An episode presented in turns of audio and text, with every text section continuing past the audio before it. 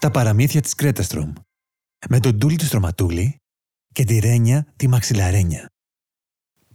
Ρένια μου, Τούλη μου, πλύναμε τα δόντια μας. Έτοιμη για παραμύθι. Ναι, παραμύθι!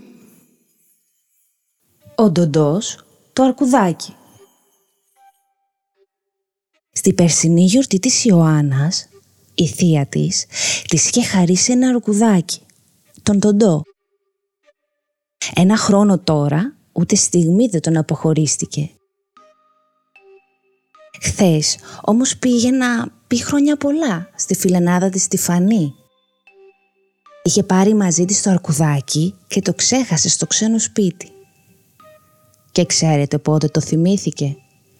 Την ώρα που έπεσε στο κρεβάτι της να κοιμηθεί. «Μαμά μου», είπε στεναχωρημένη. «Ξέχασα στη φανούλα το αρκουδάκι μου». «Ε, δεν πειράζει, Ιωάννα μου. Κοιμήσου τώρα και αύριο θα πας να το πάρεις.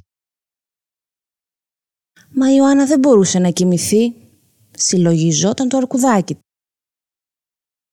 «Όχι, θα μείνω ξύπνια ώσπου να έρθει το αύριο», έλεγε μέσα της. Και άνοιξε τόσα τα ματάκια της.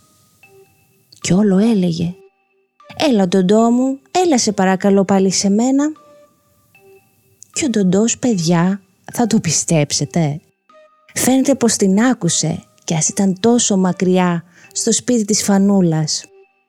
Γιατί να, σηκώθηκε, κατέβηκε από την καρέκλα, άνοιξε την πόρτα, βγήκε στο δρόμο και προσεκτικά για να μην τον πατήσει κανένα αυτοκίνητο, πέρασε στο απέναντι πεζοδρόμιο και γρήγορα γρήγορα έφτασε στο σπίτι της Ιωάννας.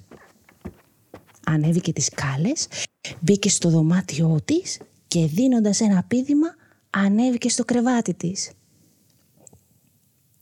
Ησύχασε η Ιωάννα, έκλεισε τα ματάκια της και κοιμήθηκε στο πρωί. Όταν ξύπνησε, είπε στη μαμά της για το ταξίδι του Ντοντού από το σπίτι της Φανής ως το κρεβάτι της.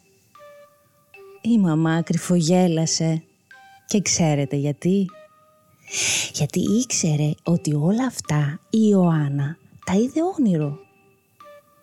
Η μόνη αλήθεια ήταν ότι το αρκουδάκι της της το έστειλαν αργά το βράδυ από το σπίτι της Φανής, της φίλης της.